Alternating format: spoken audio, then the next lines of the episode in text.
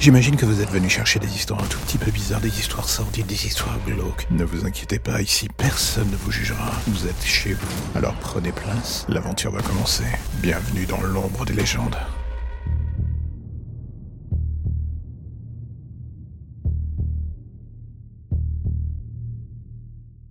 Cela fait des mois que j'entends ces histoires de tueurs dans le métro, des mois que son nom, son absence de véritable nom d'ailleurs, file une trouille incroyable à la moitié de la population parisienne. Les gens se méfient, les flics augmentent dans toutes les rues.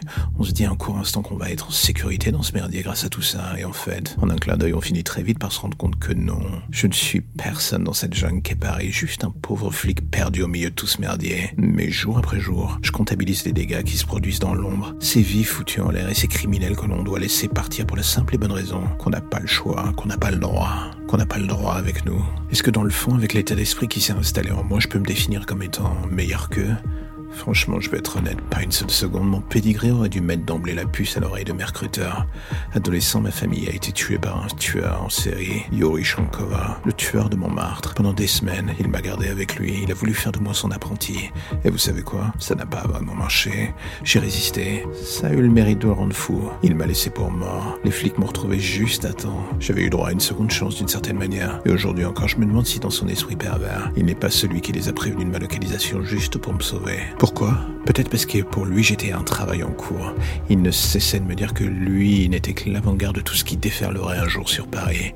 Un déluge de phrases dignes d'un taré. À l'époque, j'y avais pas vraiment porté attention et ça a duré pendant des années. Et un jour, c'était revenu lors d'une de mes thérapies et mon engagement dans la police avait presque fini par me faire oublier au fil du temps. Mais aujourd'hui, je peux pas m'empêcher de voir le passé surgir partout. Ces meurtres salissant Paris, tous ont des points communs entre les lignes. Montmartre, les catacombes, le Sacré-Cœur. L'histoire de Paris est aussi sale que mon esprit. Pendant des années, tout le monde a fait semblant de regarder ailleurs, comme à l'époque de l'enquête, où j'avais failli mourir. Il fallait un coupable, mais qu'il soit le bon ou non, à vrai dire, tout le monde s'en foutait, le plus important était de dire « Vous voyez, l'affaire est close. » Et aujourd'hui, cette voix qui me hante dans un coin de mon cerveau, elle me terrifie, car ce n'est pas la mienne dans le fond. Cette voix, celle que j'entends, c'est celle de Shonkova. Et le seul moyen que j'ai trouvé pour la noyer chaque jour, c'est d'apporter une forme de justice dans ce monde. La vérité, c'est que je ne suis ni un ange, ni un démon, je n'ai plus les ailes pour l'un ou l'autre. J'aspire à la pureté du premier tout en me nourrissant de la rage du second. Shonkova avait voulu créer un monstre avec moi. D'une certaine manière, il avait réussi, mais pas forcément de celle qu'il espérait. Il se voyait comme une avant-garde annonciatrice de l'arrivée de ses congénères. Nous étions désormais en pleine représentation des années plus tard. Et dans ce merdier, j'avais un seul avantage, celui de pouvoir me cacher derrière l'ombre de la justice. Pour quoi faire ? Pour assouvir ma rage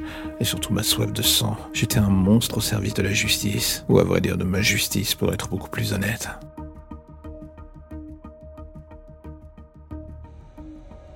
Et voilà, c'est la fin de l'épisode du jour. Si vous êtes du genre à soutenir le projet, eh bien, allez faire un tour dans le lien en début de description. Vous verrez que dans ce dernier se trouve l'intégralité des informations nécessaires pour aider le projet. Le soutenir, en parler, partager, s'abonner. Tant de choses à faire, tout cela regroupé en un seul lien, j'ai envie de dire, c'est magique. Alors n'oubliez pas, si vous aimez ce podcast, abonnez-vous, soutenez-le, parlez-en. Vous pouvez le faire dans l'ordre, à l'unité ou comme vous le voulez en fait d'ailleurs. À bientôt mes chers auditeurs de l'ombre.